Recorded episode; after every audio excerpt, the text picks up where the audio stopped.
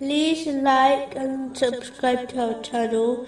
Leave your questions and feedback in the comments section. Enjoy the video.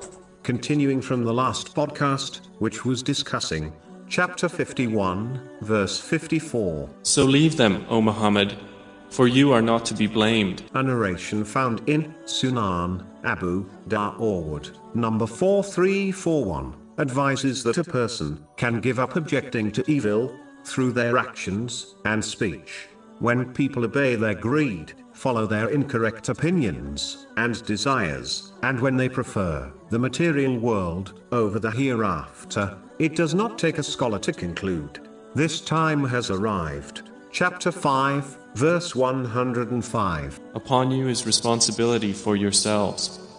Those who have gone astray will not harm you when you have been guided. But it is important to note, a Muslim should continue with this important duty in respect to their dependents, as this a duty on them.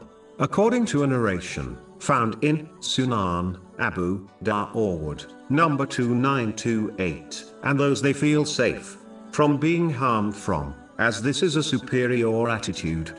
Moving on to chapter 51, verse 55. And remind, for indeed, the reminder benefits the believers. The one who desires to command good and forbid evil should strive to frequently remind others. People can become heedless quickly, therefore, reminding them consistently is important. Just like students who revise their notes repeatedly in order to reinforce its knowledge into their minds, one will benefit from being frequently reminded of the true word of Islam. One should not just offer good advice once and then give up.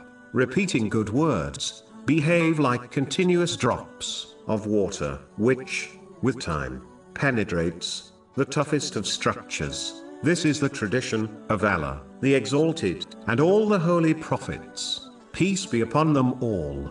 For example, Allah, the Exalted, only needed to command Muslims to establish prayer once, yet, He has done it many times, throughout the Holy Quran.